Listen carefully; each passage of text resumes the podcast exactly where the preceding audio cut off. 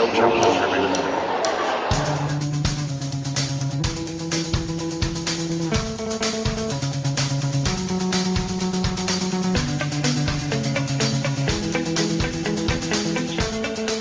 Welcome to another episode of No Challenges Remaining. Back in America, we are. Um, ben Rothenberg, and joined as always by Courtney Nguyen. Howdy, Courtney. Welcome back to the US of A. Howdy, Ben.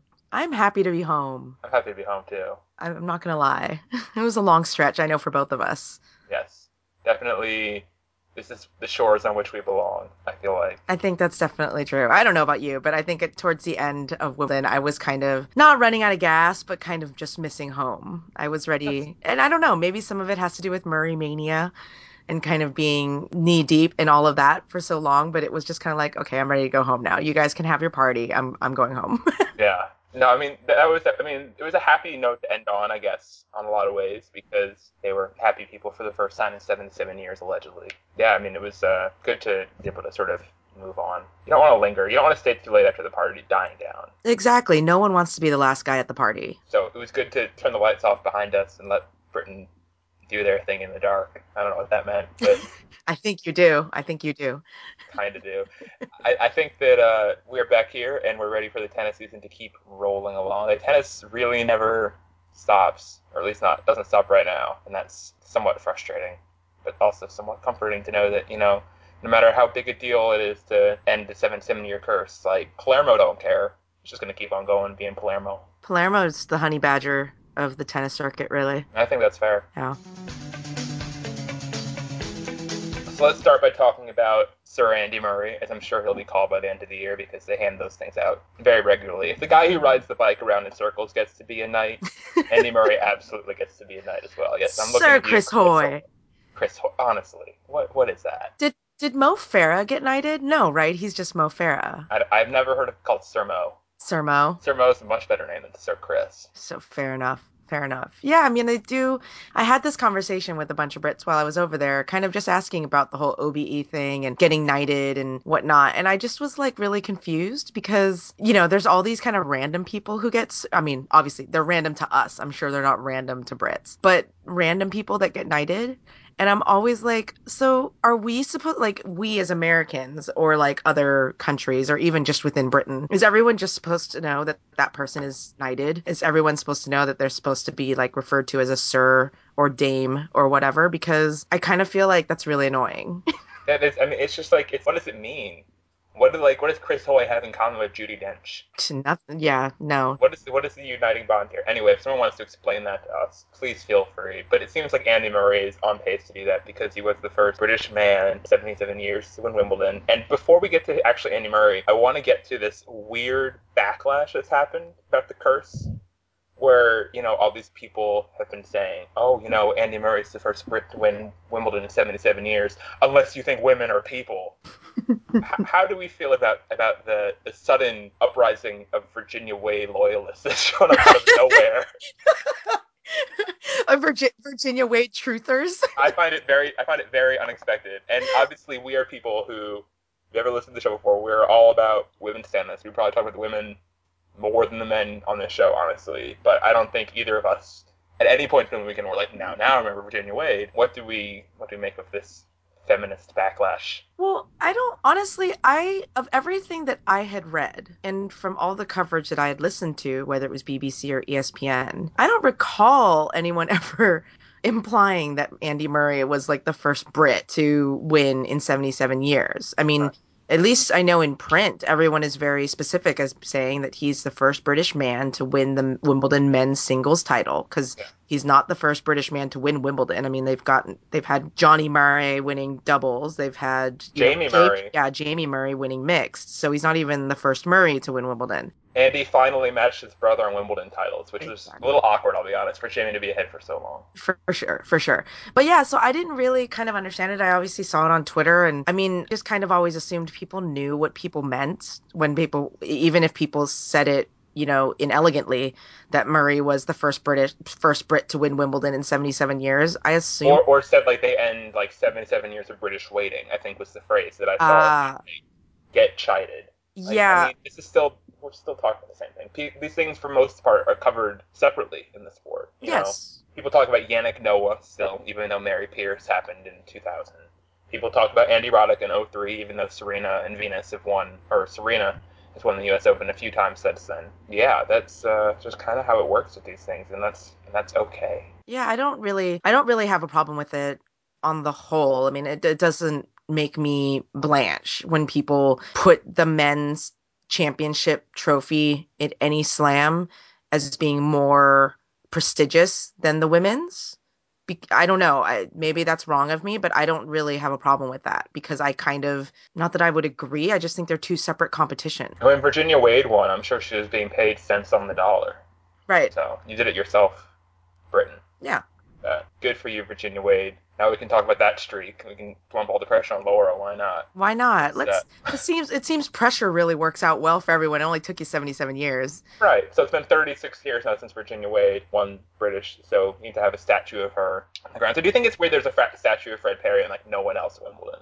That's Yeah, what I find a little strange. That's super, super strange. I mean, let me ask you this. I mean, obviously, when we come into the US Open, it'll be 10 years since Andy Roddick won, an American man won the US Open. Because I found this, thinking about this quite a few times while I was sitting staring at the ceiling in my uncomfortable chair in the press room at the All England Club. Uh huh. Does any country care as much as Br- the Brits did about their a home guy winning their home slam?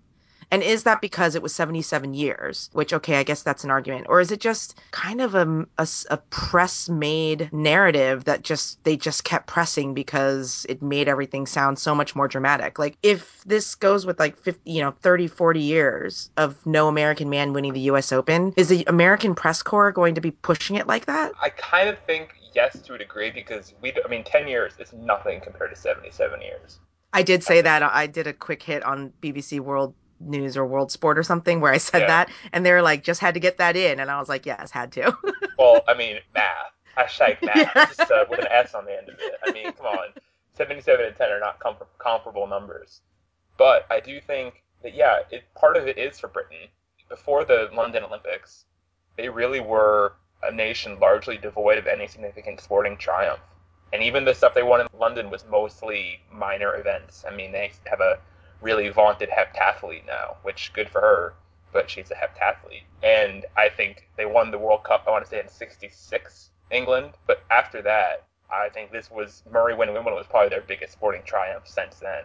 The U.S. we tend to win a lot of stuff, and even in, the tennis front, we still have Serena. They don't have a Serena on the women's side, or you know, Davenport, Capriati, Venus, uh, Chris Evert, right. you know, Navratilova and Seles when they're both playing for the U.S. I mean, we've had plenty of winners. We're not as starved for it as they Yeah, we're spoiled. are, We're and spoiled, I yeah. think there's more a more of a proclivity for woe is meism on that island than we really have. I think it's the weather.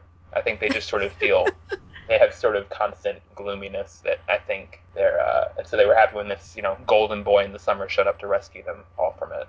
It was interesting to see so many op-ed pieces. I just read one this morning in The Independent, I believe. That was like Andy Murray's triumph proves that like um, it won't it wouldn't go this far. I may be exaggerating a little bit, but the tone of a bunch of op-ed articles was Andy Mur- Murray's triumph proves that Britain doesn't suck at sports. Yeah. And I was like, well, I mean, tr- trust me, I was very happy for Andy Murray, and I am genuinely happy for Britain that they've kind of been able to kind of celebrate this and just the whole envi- like just feel around London during the whole two weeks with respect to Murray and, and Laura were, were was fantastic. They oh, actually very like cool. believed that they could win, and it was like that's nice to see because normally you guys think that you're going to lose everything, and it's annoying. Like it's a very foreign concept to Americans Yeah. because we Debbie think we're Downerism. yeah, we think that we're gonna win, and if we don't win, we've somehow been robbed. But yeah, it was. I was kind of like, well, yeah, huge triumph, amazing. But I mean, seventy-seven years. It, doesn't mean that all of a sudden you're a, a sports powerhouse. Right. You have one. They have one guy. They have one guy who's really good, and he's not good because he's British. There's nothing like uniquely Yeah. British in the way that Andy Murray did anything in this sport. He was brought into the game by a parent, which can happen anywhere. He was in Scotland, which is really far removed from all the LTA uh, system and auspices and all that stuff. And then he went to go train in Spain, and he has a Czech American coach now and like a Venezuelan hitting partner. I mean, yeah, he's just he's just a guy who happened to be born on the right island of these people. And that's what I was sort of remark thinking about. You know, when Andy was out on the balcony, like doing his little fist pump, and all the people were going nuts, which obviously is well earned, but it's just this weird sort of concept of sports patriotism, which goes in everywhere for the U.S. and every other country. Like, why was everyone so excited when some guy who lived on the same island as them finally won this tournament? Like, what's the difference? What would have been so wrong with Djokovic winning? Yeah. You know, in terms of why is Djokovic not someone to get excited about? I don't know. It just seemed it's an interesting sort of geopolitical moment that probably existential to get into too much here. But I oh, just Okay. thought it was, I mean, I thought it was odd. imagine if if Djokovic had taken that LTA UK deal and decided to get a British passport and play under the British flag, as you know, there are reports that he that at least he was courted Yeah. back when he was younger. He definitely was. Yeah. Yeah. he definitely was. So, and then he wins. I'm sure they would have. Go- I mean, would they have gone as ballistic? I, maybe. know. I don't. I mean, I genuinely don't know because Britain's just a different. I don't pretend to understand how Brits see like immigration and stuff And- like that, and- and what is a true Brit as opposed to like it took them a while to warm to Andy being, you know, being a Scottish guy. I think that was definitely a roadblock for some people early on, and they sort of got used to him.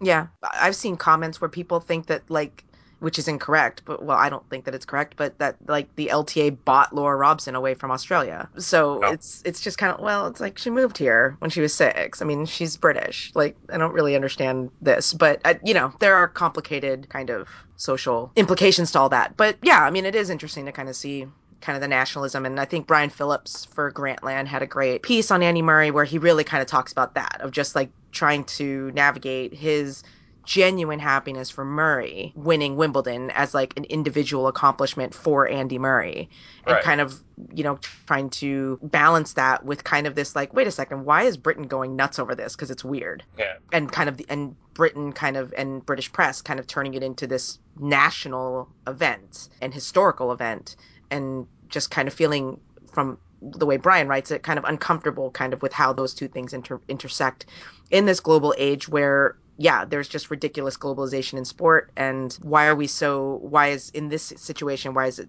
the the national boundaries why are they so stark And I, and when we have very recent, you know, comparison to this, because Serena won the U.S. Open in 2012. Yep. And there was nothing like that whatsoever. Granted, it was like her 15th slam, and we're used to it at this point. But there was no, I mean, she did like the whole talk show circuit and stuff, and people were like, oh, good for Serena, she's so great, all time great, whatever.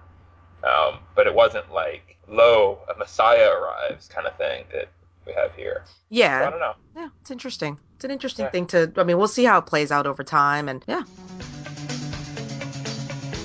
we can talk actually about the tennis, I guess, for, for, for Andy, not just what it means to Britain, because all the coverage really was what does this mean to Britain more than actual X's and O's of the match. What did you make of, of the men's final and the three hour, nine minute straight set win for, for Murray? I think that generally speaking, it's easier to kind of focus on the event and, and the significance of the result rather than the X's and O's because the X's and O's kind of sucked. It wasn't great. It, It wasn't a great match. it wasn't a great match and and you know everybody can kind of gloss over that because it is a tremendous result. But the bottom line is when I go back to that match, the only point that I even want to rewatch is match. And that's it. Like I, I really, you know, maybe that last game was obviously, you know, a struggle and, and interesting, but for the whole, you know, many people kind of called that match. And I remember walking around the, the press center before the match was going to begin and you just overheard everybody in the press room kind of being like, oh, it's going to be Djokovic in three, Djokovic in four, Djokovic in five, Murray in five. Murray's got no chance, you're crazy. But no one picked Murray in three. And I think that a lot of that has to do with this general sense that Novak was going to recover from the five setter against Del Potro because we've seen him recover in from epic five setters to play good tennis again in yeah. the final. But So Australia, after he beat Wawrinka like 12 10 in the fifth, he uh, came back and absolutely stomped Berdych the next round. Exactly. So we weren't lulled into this notion of, oh, well, Novak's going to be tired, which is maybe unfair to him and maybe unfair to Del Potro. But given the track record, just like we, it's hard for us to fall into that trap with Rafa as well, because Rafa goes and plays that ridiculous match against Fernando Verdasco and then comes back, you know, to beat Federer in five sets two days later. So we don't really get lulled into that trap with uh, Rafa either. But yeah, it wasn't it wasn't a great match. Novak, in my opinion, did not show up, and I think that one thing that was actually really interesting, based off of Novak's performance in that final as well as Novak's performance in the semifinal of the French, is that Novak Djokovic, when he plays his like C plus game, can still win matches against the people we consider the best in the game. Oh yeah. You know, like he was he had a he had what four two up in the second and four one up. I could be flipping these in the third, but either way, he had a break lead in both the second and the third against Murray, and just let it go, and for no reason really. I, I mean, totally agree with that. I think on the men's side right now, in the big four, if everyone's at their best, I think Djokovic wins. Absolutely. No doubt in my so. mind. No doubt in my mind. And so, you know, I think there are questions about Djokovic going forward in terms of just like, you know, he needs, he's had a lot of bad losses this year where mentally he just kind of like went on the fritz, you know, like Dimitrov in Madrid, Del Potro in Indian Wells, the weird match against Haas in Miami. Yeah. You know, a, a series of matches, a Berdych in Rome, where he had no reason to lose lose those matches or to even put in the really shocking performances that he did. And a lot of them, he was up in the third set and he lost, yeah. or the final decisive set, and he lost. And that's quizzical. That that's worrisome if I'm a Djokovic fan but again, I mean, you had Djokovic not showing up, so that's on Novak. But for Andy to play as well as he did, which he played, I thought, a very just solid Andy Murray match. I don't think he played like above and beyond what he's capable of. Um, he played I, well. Yeah, he played well. He wasn't redlining or anything. So, you know, good on him. And, and, again, going back to that final game for everything, his entire career and all the expectations and his basically his, his having a mental freak out over what it meant if he was going to win Wimbledon. And to overcome that and finally do it that was that was pretty cool. That was I tip my cap. Definitely. And I think it's just a thing with these two I mean this is probably the most relevant rivalry in the men's game right now between Djokovic and Murray because they have met in I guess three of the last four slam finals at this point and they're number one and two. But the tennis they produce for me it's just never been that enjoyable to watch. I did not enjoy the U.S. Open final tennis wise or the Australia Open final or this match really. It's just it's too much, uh, you know, yin and yin of these like defensive, counterpunchy type guys, and they just play this tennis which sort of grinds each other into dust. Except for neither of them really even breaks. So I don't know. It's just something just unsatisfying for me. There's not enough contrast in their styles to make it a gripping match. I think you need someone in these in these rivalries like a Federer who's going to play offense, or like a Del Potro who's going to, you know, really sort of go for his shots and try to dictate with his forehand, or like a Berdych who's not in the same league.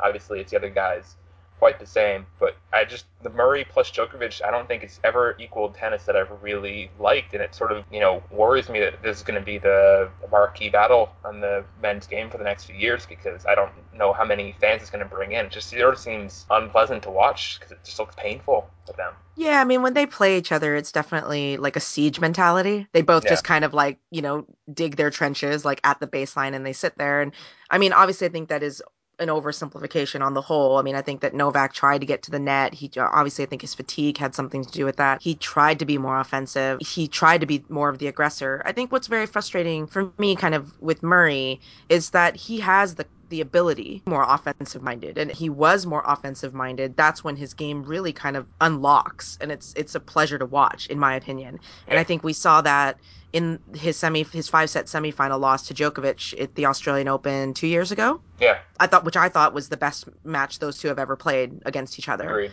and it was a pleasure to watch from first set to last. And in that situation Murray kind of did break. I mean like physically he just kind of like went through that weird fourth set lull and you know everything. And then it was a battle in the fifth. But you know he has the ability to, to, to control rallies with his forehand if he wants to and, and it becomes very frustrating when he doesn't mm-hmm. but at the same time it's it's difficult when they play each other they just know their games so well but it's weird you know in the men's final the Wimbledon final to see like Andy Murray trying to out defend like Novak Djokovic like that's like the weirdest game plan ever. I mean, it worked, but it was weird. It did work. It was just a weird Wimbledon final kind of match. I mean, you expect Wimbledon finals, Wimbledon grass court tennis be about serving.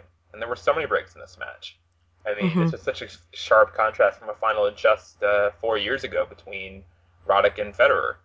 Yeah. It just looks like a different surface completely. And I know that there's a lot of homogenization that goes on with that, and the game is changing. But this, to have this match happen at Wimbledon, I thought was very odd. And it just sort of seemed like such a, in some ways, you know, copy of what could happen in any Grand Slam final. That I don't know, it's just a little bit not encouraging for the future of what, what I want big men's matches to look like, I guess. Well, would you prefer to watch Djokovic Murray or Djokovic Nadal? Because I know that you don't really love the Djokovic Nadal rivalry either. No, I, I think that one lacks some punch too. I think there's at least a little bit more personal tension at this point with those two, even if there wasn't always, because they have played a lot more big matches against each other, and both have stopped the other one from, you know, completing some big things, especially like in 2011. Like they're I mean, Yeah. Rafa clearly seemed to. I mean, you see the sort of handshake evolution of what happened the, over the course of that year. I think there was a little bit more sort of grit in there now, but neither. I mean, I don't know. Not, neither of them are, are great for me. I, but I did like seeing Del Potro come back as hopefully like a relevant person in the game, especially with Nadal and Federer neither making the third round of this tournament. I mean, we're going to need some supporting cast guys to step up, and I think that Del Potro did a pretty good audition for that at this tournament. Absolutely. I mean, I'm all for Del Potro being a thing again. I have been re- ready for Del Potro to be a thing again since he lifted the trophy in 2009. Like, Yeah. I, you know, he's just a game changer, an absolute game changer. And he's Um, very so- entertaining. He's a Yeah, very, he very good showman, so it's that's good. And I thought Janowicz was actually pretty good too. Definitely has sort of a, a very different vibe on court than Del Potro, obviously. Much more intense. But I thought that his game, you know, worked well. and I could see him getting back to these big stages plenty. He's still really young. He's 22. I mean, he's like Raonic's age. So, I mean, for all the talk about who the next big thing is of that generation, clearly it looks like it's going to be Janowicz at this point. Even though he wasn't someone who came with any pre-hype whatsoever, the way that like a Dimitrov did, or a Harrison did, or a Raonic did, or a Tomic did. Yeah, Tomic, but- Tomic has time to catch up because he's younger. But I think of the other guys, in terms of Raonic and Harrison at least, I think Janowicz is way ahead. No, I mean, I, I, I am not willing to, to buy into Janowicz kite yet. I mean, I think that his talent is, is great. I think he'll make, he'll constantly be, be a threat, I think, because of his game. But I think that expectation can weigh you down, and this guy's never been expected to win. He's been able to kind of be in that honeymoon period of like, if he wins, great. And if he loses, no one talks to him, and it's okay. And there will come a point where he is expected to win, where he will be considered the dark horse, where he will be hauled into press on a daily basis and explaining wins and losses. And I think when that begins to happen, you know, the mentality completely changes. And I'm not convinced that Janowicz has the mentality that will deal well with the negativity that can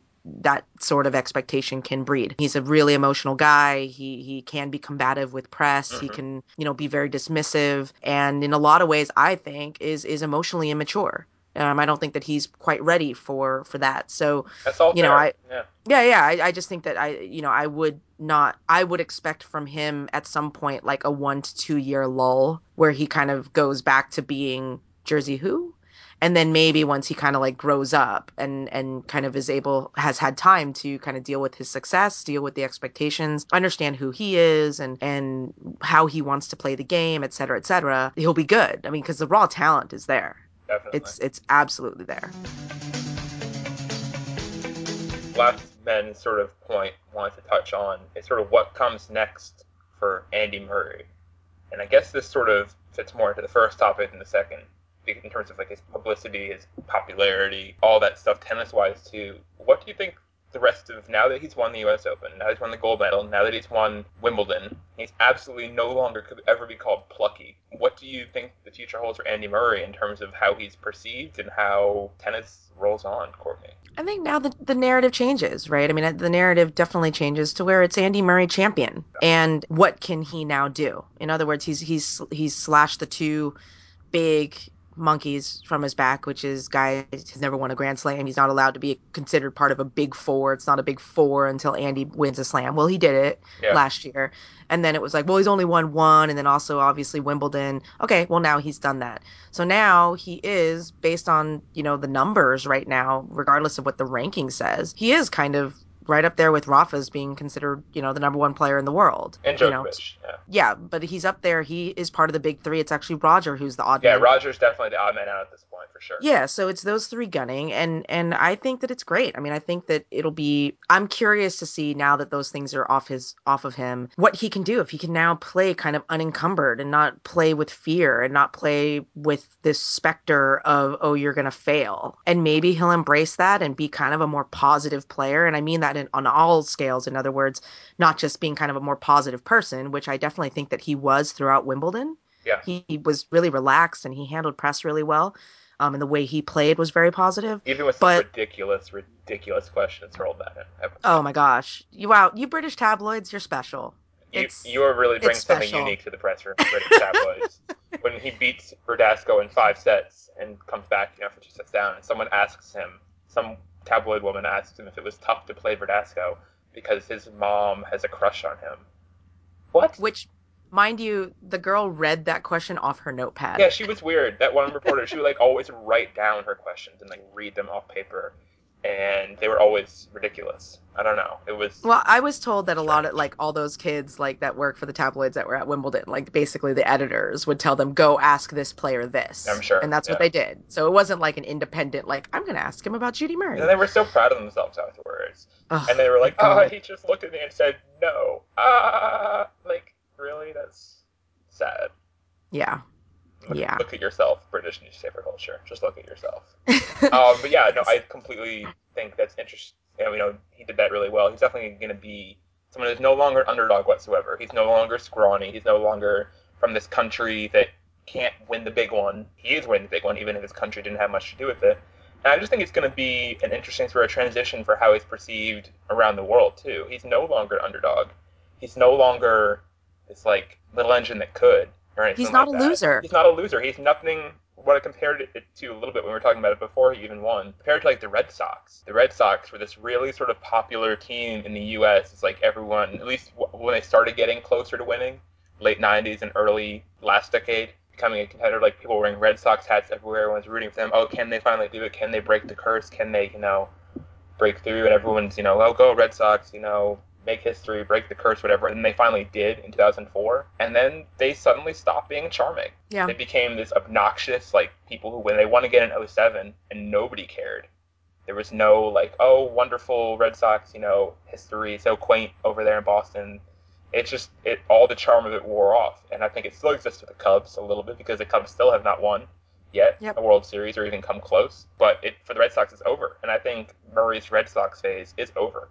I don't think Yeah. there's anything at all endearing necessarily about Andy Murray going forward as being, you know, a sympathetic character. He shouldn't be. Yeah, I mean there there's beauty in the tragedy, right? And and now there is he is no longer a tragic hero. No. He is simply Andy Murray, two-time slam winner, Olympic gold medalist, like will one day become no doubt about it, the first British man to be ranked number 1 since the the computerized rankings were introduced. Sure. Like he's going to he's going to climb every single mountain in that way. You know, that's does that change anything? I mean, I mean, I I guess Djokovic never really had to deal with that. I suppose Djokovic was just always the big knock on him was he was the guy that was supposed to break up the big two. He was supposed to break up the duopoly, and then he did.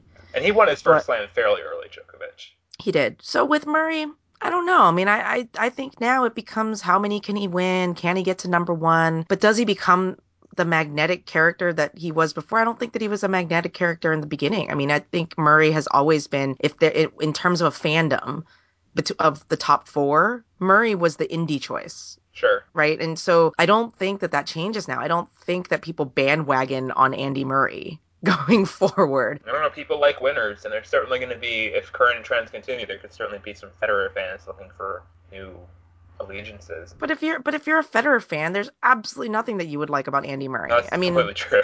yeah, you know, I mean, like that doesn't make any sense. Like, and he's not going to take Djokovic fans, and he's not going to take Rafa fans. You know, I think that Mur- the Murray fandom has always been a very nice one because it was like no one ever hated Andy Murray. It wasn't like he got ripped on or was like that guy's a piece of shit and he's a horrible human being. It was just like he's Andy Murray. He's toast. You know, he's white toast with you know unsalted butter and a really bland marmalade.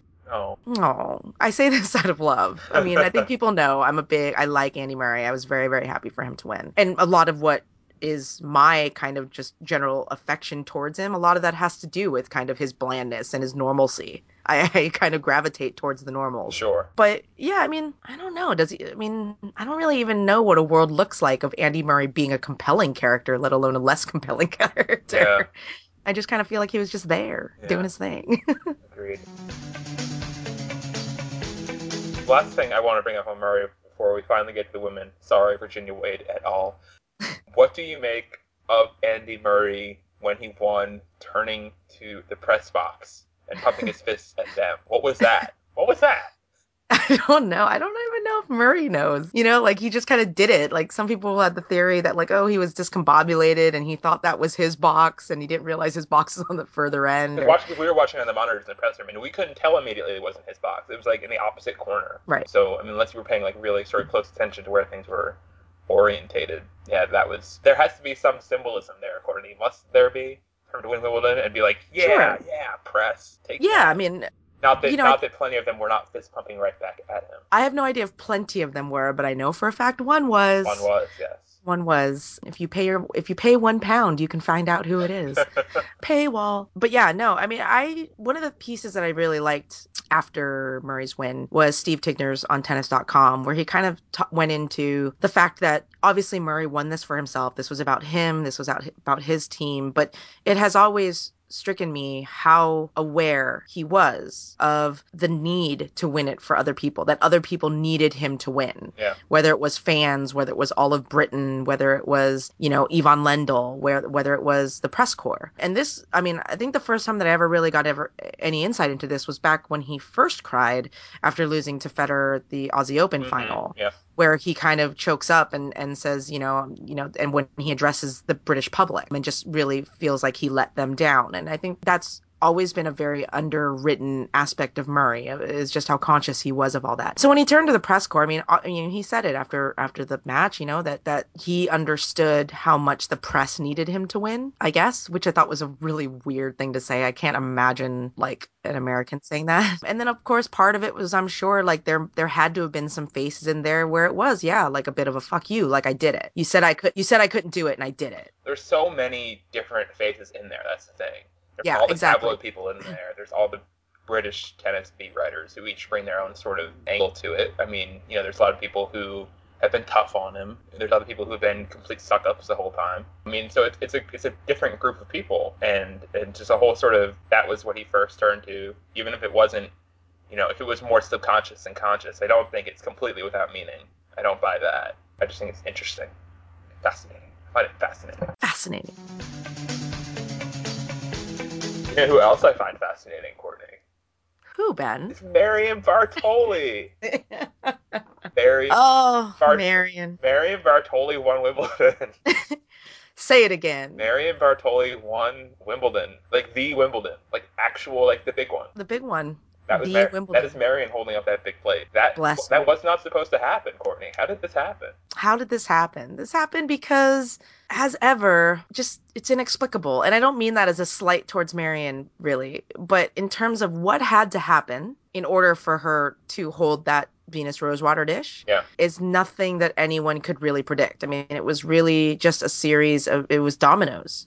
Yeah. To, to kind of pave the way for her. Now, the, the great thing about the Marion win, in my opinion, is that she isn't a fresh face that we're going to be, or a random person that we're like, oh, well, she's just going to, okay, like now I have to pay attention to you. Nor was she necessarily a journeywoman who had never accomplished anything. No.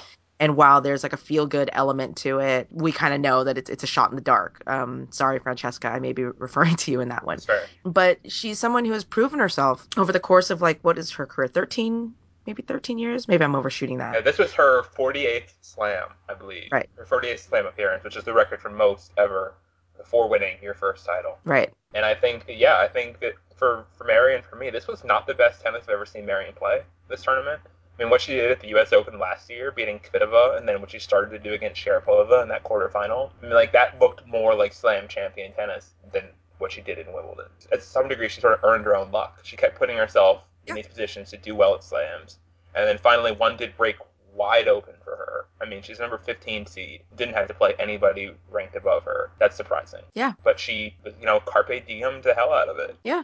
And that's that's what it came down to. exactly and and she had i mean she didn't i mean yes she didn't face a top 10 seed to the title first open era woman to do that at wimbledon but she didn't drop a set No, to anyone it's not like she scrambled and struggled and like oh it was kind of dicey it's like no she beat everybody everybody Granted, she- Yeah. Yeah, granted, she benefited from three straight crap performances from her opponents. So Sloane, Flipkens, and then uh, Sabina. Yeah, I thought Sloane was I thought Sloane was okay. I think Sloane was the best of those three performance wise. Yeah, she was the best, but can't hold serve seriously. No, that's true. Seriously. That's true. She could not do anything. And she serve. and she didn't handle the rain break well.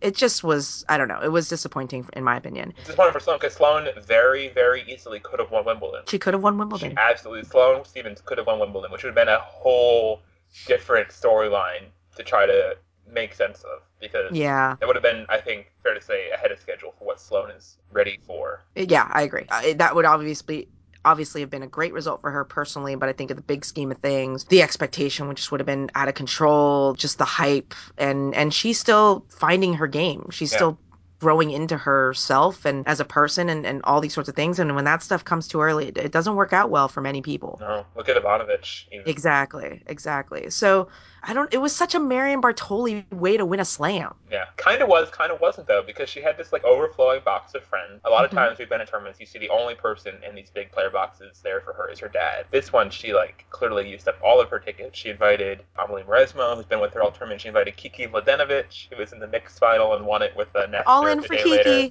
All in for Kiki, indeed. and she had her dad there. She had like a bunch of hitting partners, coaches, all this stuff. So it was a very much looser Bartoli, and she seemed to have really come out of her cocoon a little bit and become the butterfly we all knew she could be. is that uh, is that part of what helped her win? You think the sort of looseness of being more open, or is it just a coincidence? I think I don't think it's a coincidence at all. I mean, I think that you know, all throughout the tournament, you, kind of heard her say over and over again, and I talked to her a little bit in Eastbourne about this, about how yeah, things had loosened up. She was she was happier. She was in a in a good happy place, and and one of the really key quotes I felt throughout the the, the fortnight was from her during her pre-final press where she said you know the dream was just to make a another grand slam final you know like everybody was saying oh isn't it you know you could get your dream of winning a Grand Slam. And she's like, no, I mean, honestly, like my dream was just to get into the final again. And so I think when she said that, I thought, uh, A, that's quite striking because very few people would just say, oh no, I'm just happy to be here, kind of Yeah. effectively. But I, th- I really do feel like she went into that final kind of feeling no pressure. No. And she had that support box and she was taking naps 30 minutes before the, the semifinal. She was laughing and giggling as she was warming up before the final. She said that when she kind of walked out and she looked at Lisicki's face, that Lisicki looked absolutely stricken by the whole thing already before the match had even started. Yeah, And she was just loosey goosey and she went out and she played not a great match, but she played a solid match. a She- much she better stood match than tall. Lisicki played. Exactly. That That's wouldn't that take much. Yeah, So, but yeah, and, and she got it done. And, and when she was done, she had people to celebrate. She got to kind of do the Andy Murray go up and down, hug a bunch of people, you know, in your box sort of thing. And, you know, good on her. But, you know, kind of being able to play without pressure and without fear and not feeling that anything's going to be lost if you miss out on this opportunity. Yeah. Because she's not young. I mean, if anything, if I'm if I'm younger, like a Lisicki, and I go into a Grand Slam final, my first Grand Slam final, ideally, what I think is this is just the first of many that I'll be in. If I don't win it, there will be plenty of other opportunities because I'm so young. And you would think the opposite would be the case for the older players, but I kind of feel like what we've seen is that the older players are the ones that take advantage of it. yeah. In the recent past, anyway, that seems to be the case. Yeah. And with Bartoli, absolutely, she was the one with sort of more loose. This probably was, I'm guessing. I mean, obviously, draws can open up again if she can find that sort of peak form again. But this very well could easily be Marion Bartoli's last slam final, which is be fine. I mean, like I asked her in her presser, I asked, you know, what sort of comes next for you? You have, you know, you had zero for a long time, now you have one. What's next? And she was like, I'm if it's just one, that's fine. I'm happy. Which is not, you know, you don't usually hear tennis players like settling with what they already have. And obviously, she knows she's a, smart lady, as we've all heard the numbers on. Mm-hmm. Obviously, it'd be a big ask for her to win another slam, but she seems content, and Lisicki seemed Lisicki seems to feel like she has a lot more to prove all the time. Yeah, I, I feel like a lot of that pressure just comes from her, from Lisicki's own head. Yeah. You know, I mean, I think when you play kind of with that chip on your shoulder that that you belong, that you need to prove it, that you want to go out and you want to beat, you know, the Serenas, the the whoever's are in front of you, that's great. Like obviously, because I think that you and I probably would both agree that, you know, we like that swagger. We want the players who are ranked lower on both the men's and women's tour to back themselves. Yeah, definitely. More on the men's tour, anyone. honestly. The men more on the men's tour. Yeah, but like you know, to back themselves to be like, yeah, I know, I, I, I believe I can beat Serena, and I did it, and you know what, credit to you. But when that that pressure then becomes a negative, which I think that it was in the final, it looks ugly, and I don't think the crying was a great look for women's sport. I don't think that. I mean, mid match, I don't care if you cry afterwards. You can ball all you want afterwards. The mid-match crying wasn't great. Even like a bunch of like former players, analysts, types were really sort of giving Lisicki a hard time about that. Like Yeah. Martina Navratilova, which is not entirely surprising, was saying, no, you can't do that. Even Tracy Austin, I was a little bit Yeah. surprised. I was like, what was that? Like, come on, I expect better. So that was that was a little surprising to see. Um, but credit to Lisicki. Lisicki in all the Wimbledon sort of chaos. Same thing for Lisicki and Djokovic. Those guys did not have easy draws whatsoever. Sicki Right. especially. From the very beginning, she played Schiavone, Vesnina, Stosur, who was actually playing pretty decent grass tennis for the first time, arguably ever. Mhm. Serena Kanepi was not the hardest quarter, but is still a capable player. And then Radwanska in the semi. And then that was that's a tough draw, much tougher than Marion. And Lisicki was not shy to point that out afterwards. But I think it was a fair point in some ways that you know she did have a harder road, even if I don't necessarily buy that it you know exhausted her. I think it was just the occasion that got to her more than anything. The occasion got to her. Yeah, I mean, eh, she was kind of pointing. I mean, obviously, I'm sure there's the mental strain, and it, it does kind of catch up to you after a while. But yeah, you know, you just got to beat the people in front of you. You know, Marion did, and and Lisicki almost did. So what do you what do you think big picture this Marion Bartoli winning Wimbledon means for the WTA tour? Like what will be the post Bartoli world? Where these will people have more belief? Will the top players sort of be a little bit more vigilant or, you know, trying to stop this from happening again? I'm just imagining like Serena Sharapova and Azarenka sitting around a TV, like watching Marion Bartoli win Wimbledon. Like, what are they thinking? Yeah, I I think that it's it's it is similar to kind of Schiavone winning winning that one year, where I mean Francesca, I mean had one of the easiest paths to a slam final ever. yeah. and then obviously played the match of her life to beat to beat Stosur. So she earned it in that way. But before, I mean, she got into the final thanks to her retirement from Elena Dementieva in the Yeah. semis. You know, it was a bit dicey, but you know, after that, I think that what you do have to remember if you're in the WTA locker room, I think it's an important lesson given kind of the stability that we've seen in the WTA over the last like two years, is that anything can still happen. You guys can't go into a slam just being like, well, what's the point? Because in the end, I'm going to have to play Serena and she's going to kick my ass. Yeah. Anything can still happen, and you just need to focus on the one match that's in front of you and not get ahead of yourself. And you know, and thing and and good things can happen if you just keep putting yourself in a position, like you said, Ben, like to to ha- let good things happen around Yeah. you and to take advantage of of luck. Yeah. Because it was, cause it was different than Schiavone a little bit. Schiavone really did seem to summon her best tennis ever, Yeah. and I don't think Bartoli necessarily did that. But I think Right. Bart- yeah, Bartoli just kept doing you know very much a tortoise and hare kind of thing in this tournament, where she just sort of kept you know chugging along. Yeah, it was there, and she took it. Agreed. Good on her. Agreed. But- But yeah, I mean, I don't think that it changes anything going forward. Maybe people might be more inclined to look at her where she is in the draws. You know, maybe tag her as a dark horse going to the Open. Maybe. But I don't. I think that's just sort of contrived a little bit. I think that's sort of you know what you're supposed to do is make the Wimbledon champion relevant. I don't think she should be considered a shortlist person to win the U.S. Open whatsoever. And we'll see what she does in the hard courts. That's true. And even then, like, why should we even put any stock into that? I mean, she She had a terrible year before this. terrible, terrible year. really bad. I mean, she was down number 15, which is the lowest she's been in quite a while. I think it'll be interesting to see what people make of Serena going forward. If she, people are looking for more sort of upset opportunities. Same thing with you know Federer and Nadal. Federer can say, "Oh, you know, you guys in the press weren't giving enough respect to the field. You know, making this Federer and Nadal." Which is such a bullshit comment. So- Like, I almost laughed out loud in press because he was so pointed in it. And I was like, sorry, Roger, you're saying that you wanted us, the press corps, to assume that you would not make a quarter when you made the quarters for 36 straight majors. It was just such a stupid. I was like, really? You wanted us to dismiss you and basically say, well, Roger has to get to the quarterfinal No, that would be really stupid for us you- to say that. and you would have been pissed because then you would have been like, oh, everybody's writing me off. Yeah. So I'm just like, I, that comment just killed me. I was like, you're wrong. you're so off. That was not. That was not correct. Hey, you lose to Sergei Stakhovsky, your brain goes on the fry. I get it. That's fair. totally understandable. That's fair. Totally understandable. That is fair. And then Sergei Stakhovsky goes and loses to Jan-Lennard Struff in the first round of Bastad. Obviously. Obviously, that's what that's what a Federer beater does. Exactly. But hey, he can always tell his grandkids that he kicked the butt of Roger Federer. He can.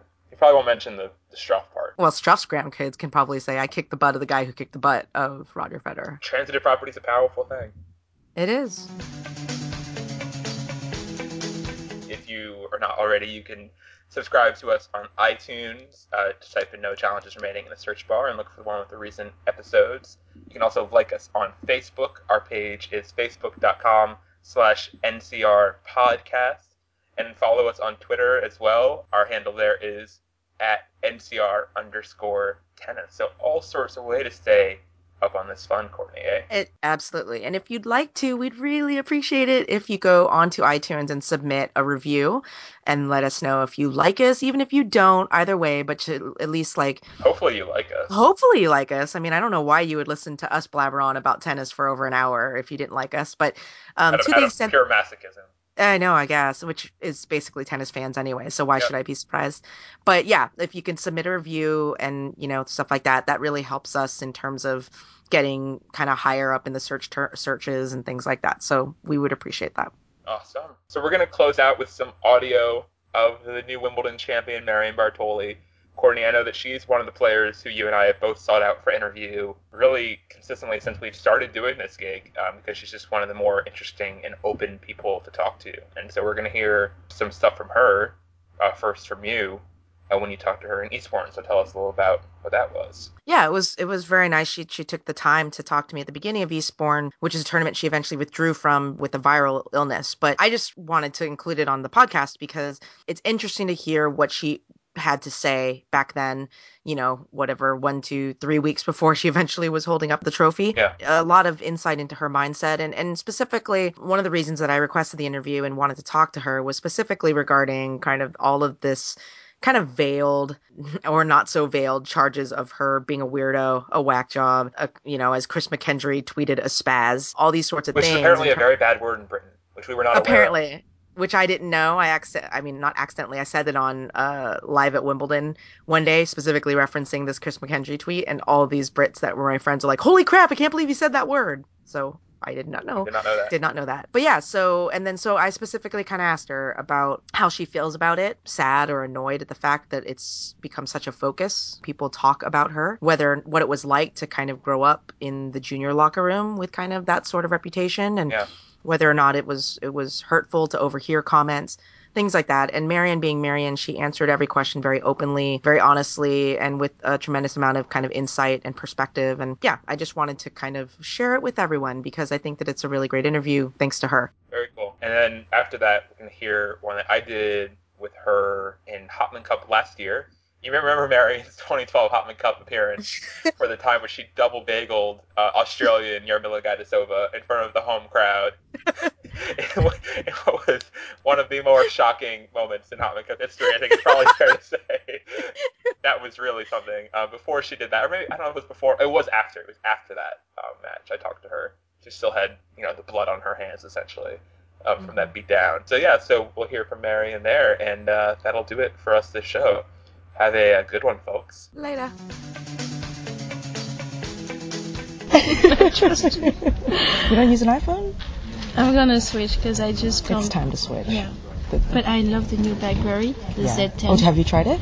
Um, I looked at it because I need to have a really good plan for my phone because Mhm. I'm paying some phone bills that are ridiculous. Yeah, I'm sure. And um, the French uh, group called Orange, the Mhm, yeah, yeah. They're gonna do me a deal where I would have um, all new phones every single year and a Solid. fixed amount by month, no matter No matter international roaming? That is huge. Yeah, so it's for the best 200 customer in France Mhm, because I'm probably one of them You're probably so in far. the top 10. yeah, that's that's a deal. So it's Solid. exciting. Yeah. Good stuff. Okay, well, I just want to talk a little bit about um, going back to the French Open a little bit and then obviously to the grass. But you played some dramatic matches um, on Chatrier. Yeah. Um, I mean, how would you kind of sum up your, your Roland Garros? Um. Well, I do feel every year when I'm not going into the second weekend of French, I'm kind of not having the results that I want. But on the other side, I was really proud of my efforts, and, and the two matches I played on Chatrier were really excited, and um, the crowd were really pushing me, and it was some great memories. So it's kind of a mixed feeling, but obviously. I was not playing at the level I wanted to, but I was coming back from injury after my ankle Right, right. injury I had in Madrid. So I could have done better, but I could have done a lot worse as well. Yeah. So I was kind of pleased with my effort, Mhm. but um, I'm looking to play better as well, like And- I did today, for example. Yeah, exactly. I mean, like in a, in a match like that, are you able to enjoy yeah, what's going on? Yeah, I think I think I I mean as a French, of course you have some pressure, but I've been able to play well there, reaching the final four in 2011, I believe, and, and really enjoy the part of being French, having the crowd supporting you and everything. So I feel like this year I enjoyed more than last year, for example, but I do feel I can do better as well. So um, I think I still have that in, inside my body. I can bring out more on the table if I'm able also to have a better weather and the surface can be a bit faster because Sure. it was really hard this year for me. Yeah. But obviously uh, it's going to be next year again, and uh, it's going to be a next try. How, how have you kind of sensed over the course of your career from playing the French Open when you were younger to Mm-hmm. now? Uh, how's the support changed over time? Do you feel like they've embraced you more now Yeah, than yeah, before? And why, why do you think maybe it was less before? Um, well, I think before we had Amelie and Mary Pierce, and obviously they were really the center of the picture, and it's normal. They were two huge stars in France, so people were really looking at them to support them to go deep into the tournament. And uh, the kind of lower ranked player in France really more aside. And um, I felt when I took that spot in back, I think in 2007, Yeah. I started to already have more support. And then, of course, playing the Fed Cup this year Right. also really helped me to have the crown behind me. So um, I do feel the improvement, and uh, and it's exciting for the years to come. You know, if I'm able to um, to be in better shape and to play better and everything, then uh, I'm sure I can have another shot to something exciting. Exactly. I mean, going into Wimbledon, you love it. It's Yeah, I do. uh, it's, it's it's it's your baby, right? I mean, it's it's yeah, kind of the yeah, slam it- that you love. Yeah, exactly. It would always be very special. U.S. Open is also the top of my list, Yes.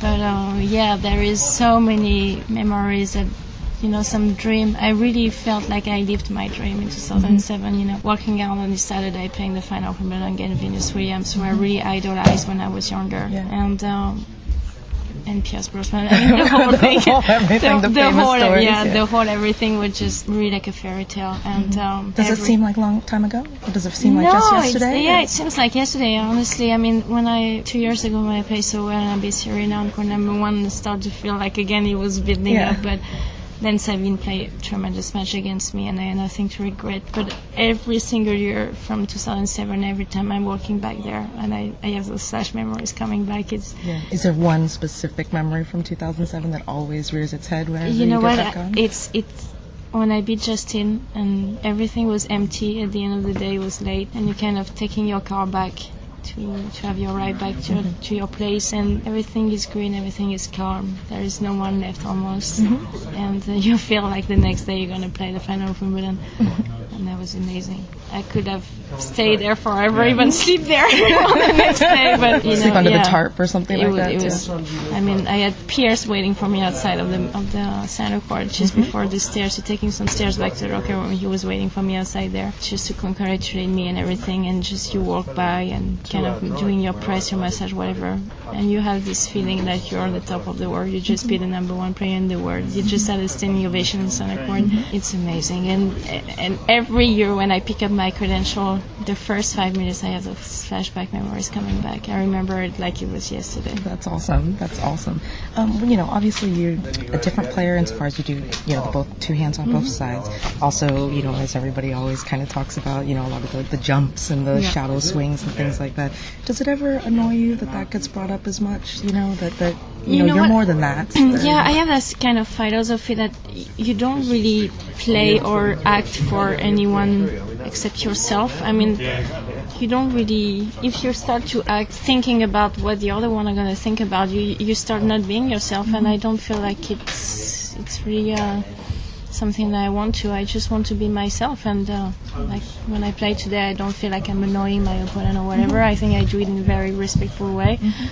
But obviously, I'm trying to also do my best when I'm on the court, and it's a way for me to express my best tennis. So I'm I'm really a person that is very respectful of everyone and, and everything. But I just also want to try to do my best every time I'm on the tennis court, and um, that's just part of me and part of my game. And obviously, some people like it because I have so many fans all over Yeah. the world. But yeah, it will always be part of me, and I'm sure even when I will be retired Sure, player, sure. I will still do the same. But you In know, Legends events, you're gonna still do probably- but you know what? It's it, yeah, it, it's just me, just who I am, and I guess it's also nice to have something different. Sometimes, I mean, when you start to have everyone playing just the same mm-hmm. way with the same technique, with the same thing, you kind of don't even remember what just happened because you just see every single match the same one as from the first to the last one. So it, when you have something quite different, well, Yeah. at least people have to talk about something. Yeah, well, exactly. People have to talk about something. But, like, do, do you, it, I think, in my opinion, it takes a strong person to be able to have that mentality because I know how difficult it can be in the locker room or you hear things from fans or journalists ask you questions that you mm-hmm. consider rude or something. Do you think that, is that just you or did it take a time for you to kind of accept this? It I'm took gonna time, do, yes. and it, but it, did it hurt initially? Um, Do you think? Like comments It- that you'd hear? Yeah, but that's why also I'm trying not to read anymore the comments because um, obviously when you're a young coming up player, you kind of more looking at what the other one think about you or what the journalists think about you, and of course it hurts because you feel like it's it's it, you don't deserve those kind of comments in a way. But um, over the years and obviously maturing and and knowing that obviously what counts the most for me is to play well and to be happy on the court more than what I read or what the other one think about. And you kind of accept it more. And obviously when I'm able to show up my best tennis then people are really enjoying me and um, enjoying my game and enjoying to watch me and cheering on for me. So that's also very helpful. But it takes yes a strong personality to kind of accept who you are and, mm-hmm. and not trying to please everyone. I think this is an hopeless cause, but just mm-hmm. trying to please yourself, and again in a very respectful way. Right, I'm, I'm never trying, never on purpose to annoying my opponent or to, mm-hmm. you know, kind of doing stuff that are not nice to the other one that is playing Right, against and I don't think that you're. Exactly. I don't think anybody's ever charged you with that. Really, I mean, well, I don't know. Maybe they have. Sometimes yes, there's, sometimes they're saying, well, she's doing this just on purpose, you know, just kind of to annoying the other one. I, I'm always very respectful of, from the linesmen to the umpire to the ball girl, ball boy, whatever. I'm just trying to play at my best. Yeah, absolutely. Are you going to be in Stanford? Yes, of course. I live in I live in the Bay Area, so that's my home tournament. Yeah. It's it's nice and relaxing, and it's a nice, you know, I think the actual U.S. Open series is a nice lead up for the U.S. Open.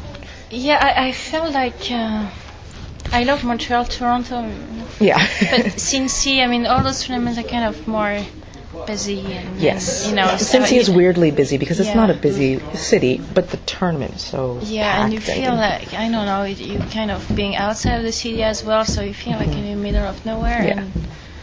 I love Eating Palo it. Alto for that. I mean, you can walk just by the street. yeah, that little college area. Yeah. I mean, the university is beautiful in and of itself, but then also just the the Palo Alto um, area with all those restaurants and everything, it's just so nice and Yeah, I love that university. Yeah. I wanted to go there when I was a kid. That's where I wanted to go to school. It's so beautiful. it's great. It's great. And then school. you have the town center shopping when you can get your gym and just whatever. Yeah, it's it's dangerous. Yeah. No. Good food, you know, quiet. You know, Yeah. you get to shop. Yeah. But uh, but going back to it, I mean, was there?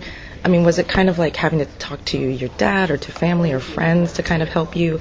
Because again, I mean, I just think that it's it's it's a remarkable thing to be able to learn to kind of embrace you know your quirks and, and your weirdness and I think that in a lot of ways a lot of players don't do that that in Mm, that's true. juniors they are or even before juniors they're quite free and they're quite you know they just want to play and have fun and then somewhere along the lines whether it's something they hear or something they read they kind of fall into their own shell and and Mm. That's true.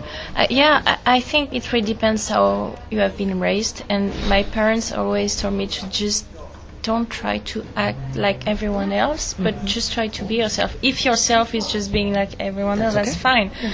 But if yourself is being a bit different, or for example, I love cars, I love soccer, mm-hmm. and at the same time I love fashion and I love to paint, and you know, it's mm-hmm. it's part of me. I'm a very multiple personalities, and I think I kind of express that on the court. But I, my parents never told me how to be. Mm-hmm. I've just always been myself, and I never kind of really talked about it to anyone. But I have some few friends who really I can talk to, and I'm confident with them, and they always told me to. Um, you're a very nice person, so just don't try to change that because everyone will see you're you're deeply a nice person, and no matter what Yeah. you're doing. So yeah, I am. I'm just really happy now in my life, and um, with everything I've been achieved so far, and I think I can do a bit better in some Yeah, few sure. department, but overall, I mean, if you look at the big picture, I'm just really pleased with everything I have, and I've been so blessed. Yeah, I mean, looking forward, I mean, it's you know a lot of you look at Serena, you look at Venus, you look Yeah. at some of these players, Francesca, Li Na, who are all you know kind of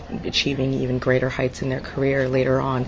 Does that kind of give you confidence and almost take some pressure off of maybe 10, 15 years ago we would start to say, oh, you know, mm. Bartoli's getting older, you know, and, and things like that, and the career's probably going to end soon. That's not really what any of us thinks nowadays. And does that take the pressure off of you as well to feel like you have to? It does. It does results? because in a way, you know, again, I've been achieved already more than I thought I would be. Mhm. But in the other hand, I, I really have this huge goal to play again another Grand Slam final, Mhm. and it's kind of re-driving me because I feel like I have this still inside me, and uh, obviously I'm in great shape, and I'm not really have a huge injury or, or whatever that really took me aside took of the court. Mhm. Exactly. So uh, I'm I'm so motivated and still so patient with what I do every single day that I kind of feel like I have three, four, five years still to play, and of course it takes me some pressure because I don't feel like tomorrow is gonna end. I have Right. to do it and do it. Right. So um, yeah, I'm I'm really in a in a part of my career like I I really like. You know, I Mhm. don't have to prove anything. Obviously, Yeah. I've been able to do so much, but I still feel like I have this Yeah, little you something. still have the drive yeah, exactly. and you still have the fire.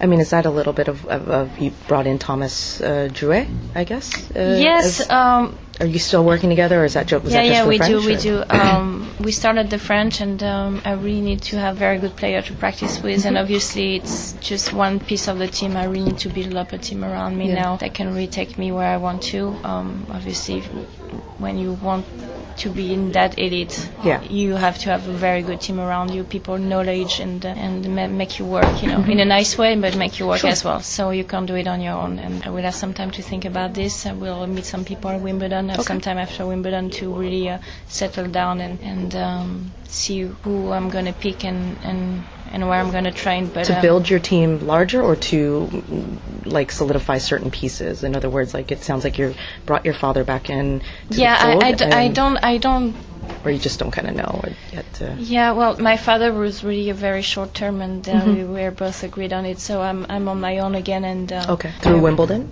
Yes, Wimbledon Okay. and throughout the year. Oh, gotcha, But okay. I, I really need to have this um, physical trainer, Mhm. maybe also tennis trainer, and really a team that and a place where I can practice, and, and two or three people that I trust, and they will make me work and, Mhm. and bring me where I want Yeah. to. But um, obviously, it takes time to find them, It and I kind of. Um, rushed a bit after the Australian Open. It was like in the middle of the season, and I had no time to really settle down. And so I think Wimbledon would be a good time for me to after it before It's a good Stanford. Exactly. Yeah, exactly. Before Stanford to really build up that and uh, have a good strong summer Yeah. to build up to the US Open. Is it is it slams or bust for you these Yeah, days? yeah. It's just about the slams. Exactly. Yeah. Yeah, I have this goal. It's not even in terms of ranking anymore. It's really Mhm. this goal to play another Grand Slam final. That's really what driving me, and, and I want to be there again. Mhm. And obviously, I'm not looking at the results in any other tournaments. It's really Everything's a lead yeah, up. Everything's exactly. everything's a lead up for another tournament. Exactly. Okay, cool. That's perfect. That's all I needed. You're Thank you. You won via double bagel yesterday, Mhm. which uh, has to feel pretty good. What's the feeling like when you're playing that well and not losing a single game? Obviously, it's a mixed feeling because on my side, of course, it's great, but I know on my opponent's side, it's very difficult to take on. So, um, especially because we're very good friend with Yarka, it was it was hard, you know, to, to make her feel like this on the court. So, um, but I was so happy with my level that it was great for me to start the year that well and playing so well right away. hmm So it was a bit of both. But And- then we had a lot of fun in mixed doubles, so I Yeah. think it makes it easier. You had uh, you're someone who, you're always very serious on court a lot of times, but in the mix you seem to have a good time. You know, going back and forth with Lleyton and grunting and whatnot. Uh, What- yeah, it was it was Yeah. cool. Honestly, it was very it was very nice and um and and Richard makes so many jokes all the time. what, what sort of stuff does he say? he make me laugh so much. Oh, it would be a long story because we know each other since 13 years. So um, it's something when in our childhood or what it reminds me about a tournament or whatever. But um, I had so much fun. Honestly, it was Yeah. it was really nice. And Lennon was really nice with me as well. So it, it was it was really a, a nice time for me. Oh, that's good. Is that something you'd hope to do to play more mixed? I know you haven't played doubles since you made the Wimbledon final. Yeah, well, the, the trickiest part for me is I can do it for a week. Constantly, it's really hard because playing so many matches in single, it's really almost impossible for me to, to do both. Yeah, and now you're playing a lot. Now you're Yeah. winning more. You're playing more singles. Exactly. Yeah. So um, I'm 27, so I I can't really do as much when I was 22 or 21. I, I can do both. So I really have to, to manage myself more now, and um, this is just a matter of, of trying to um, focus on the main thing, on the main picture, and and try to stay healthy as much as I can. Yeah. I know you, you're, you're very focused, and one way that your focus sort of manifests itself is through the practice swinging. You do a lot between points, and in the locker room yesterday, even after the match was done, doubles was done, you were I still saw you doing it some in there, you know, without was- the racket. That, yeah, that was a warm up thing because um, obviously I had uh, a time off between my singles and, and Richard singles, and you know it was late and everything. this was after so- doubles. It was after the doubles. Yeah, when we were interviewing you two together. Oh yeah, yeah, Yeah. because I was um, I was not really happy about some forehand that I missed I was still practicing. You won 6-0, 6-0, and you weren't happy. That's great. no, in the doubles I missed a few shots I was not happy with, and and Richard actually laughed about it because I was like, gosh, I can't miss that kind of shot, and he was like, come on, relax, you're just you won this match, so just let it go. And I was like, I still can't miss that kind of shot, it's just impossible. So I guess I'm too perfectionist sometimes, but Yeah. that's probably why also I'm I'm there. So. Yeah, tennis, yeah, it's like a full time thing. You can't ever feel like you can't ever turn the switch off. Well, Yeah. I, I'm kind of switching off quite quickly, but that's true that after a match, if I really felt like something I shouldn't miss again, even though it was fun and, and, and everything, I'm still want to do everything perfectly. So um, I had some few shots, some few forehand that I could have played better. Some people I've heard say when they're when the first time they see you play and you're jumping around and doing the swinging stuff, they're like, "Who is this girl? You know, I've never seen anything like this before." Have you you realized that what you're doing is unique, or how did you come up with start doing that?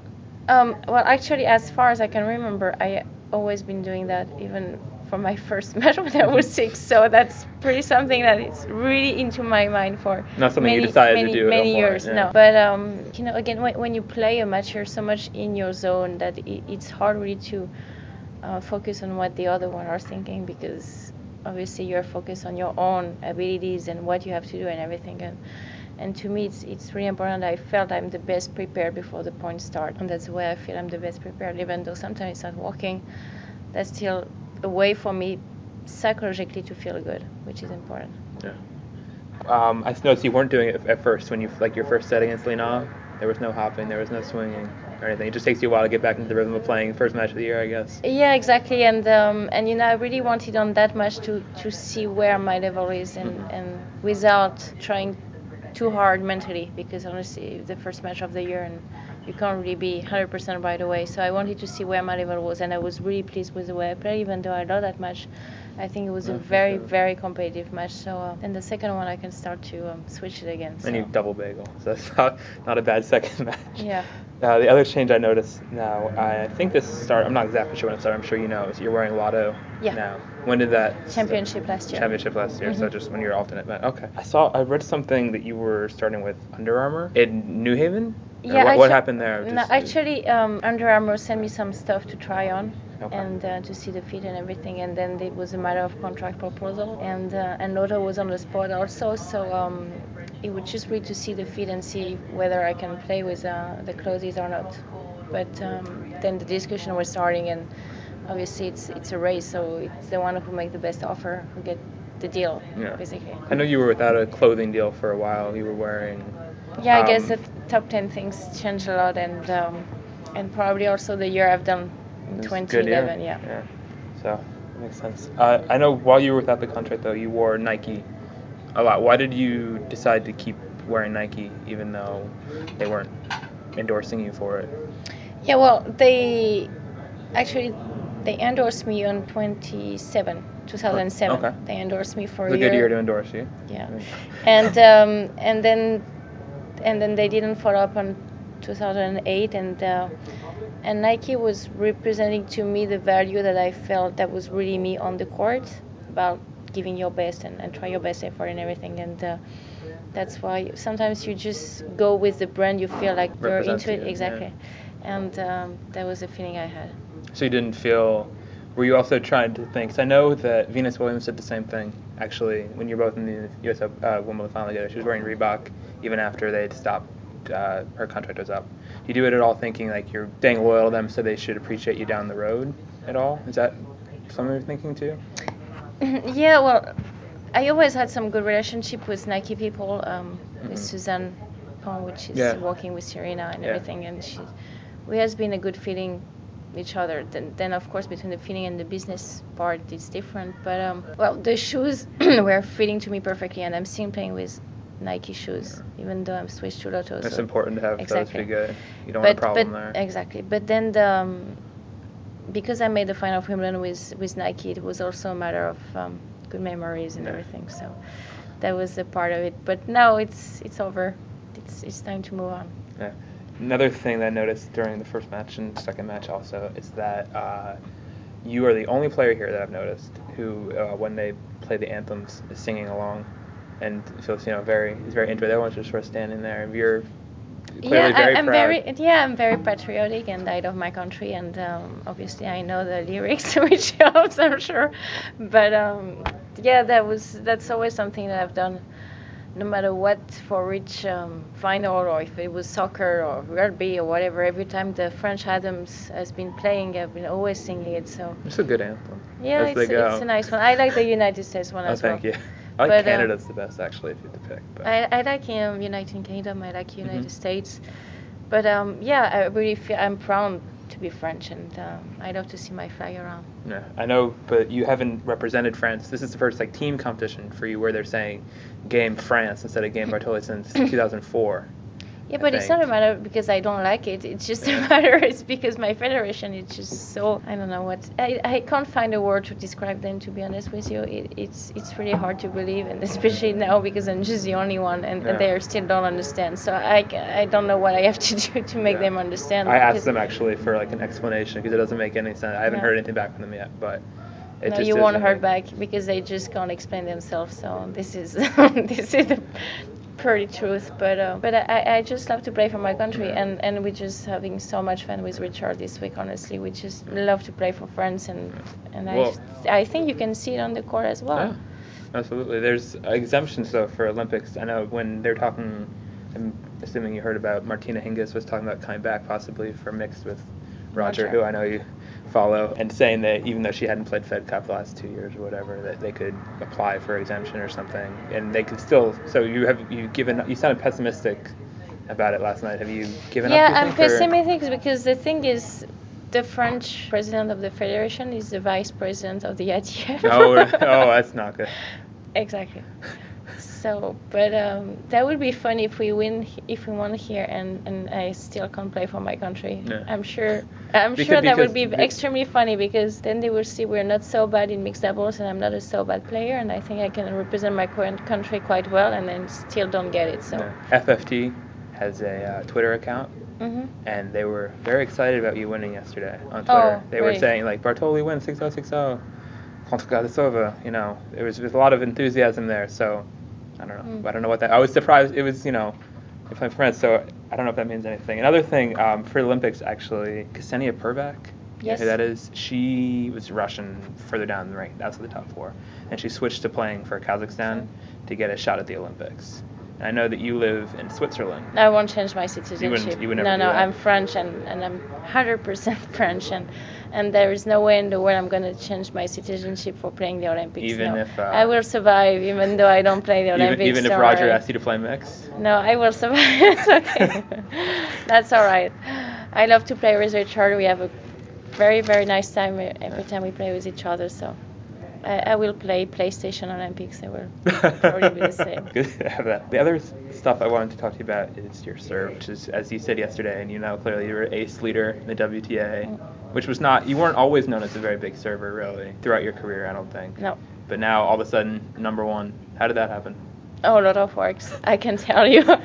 Extremely hard work. That doesn't come overnight. And yes, Now, did you just do it with your uh, father or your coach? Because I know that some players have brought in special serve coaches, like Nadal. I know brought in a special coach for his serve. Did you do anything like that, or just no, no, we have, we have been going through the motion and, and through a lot of videotape and everything and, and try to get the most Video of, of yourself or other Yes. players? Okay. and, and try to get the most of my physical abilities. And I'm not extremely tall, I'm not extremely strong, so I need really to have a good acceleration, a good racket acceleration, and um, that was the that was a key. And I need to work so hard on this, and it's extremely difficult because that's the only shot I play with one hand on the racket.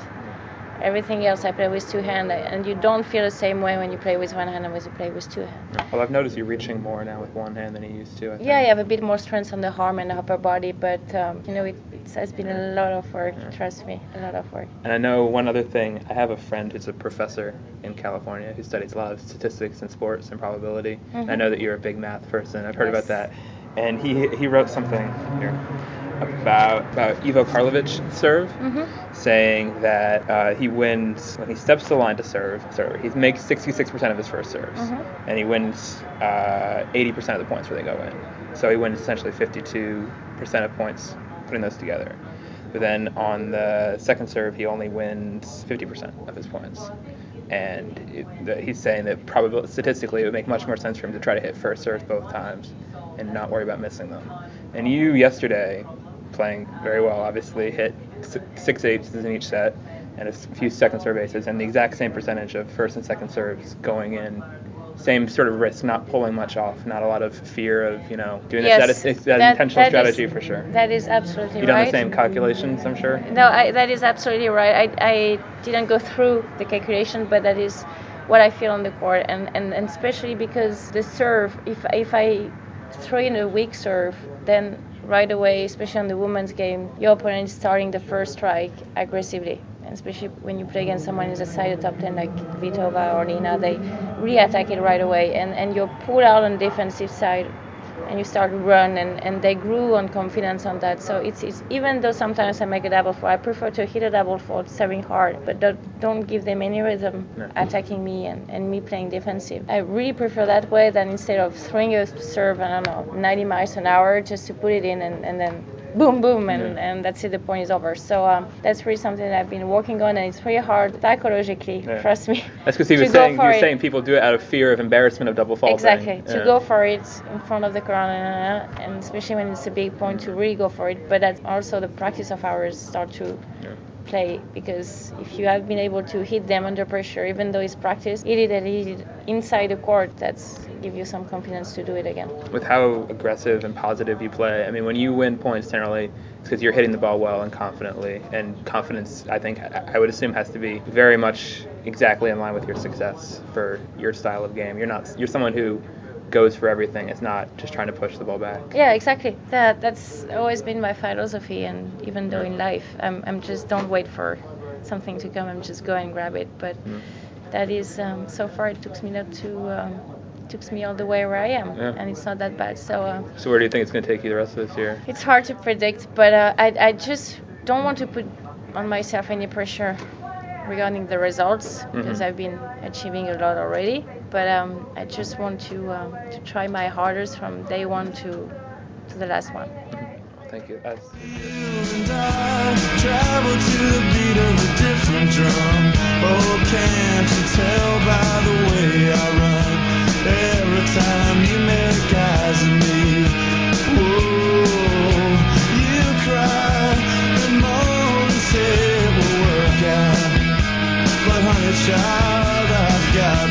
doubts.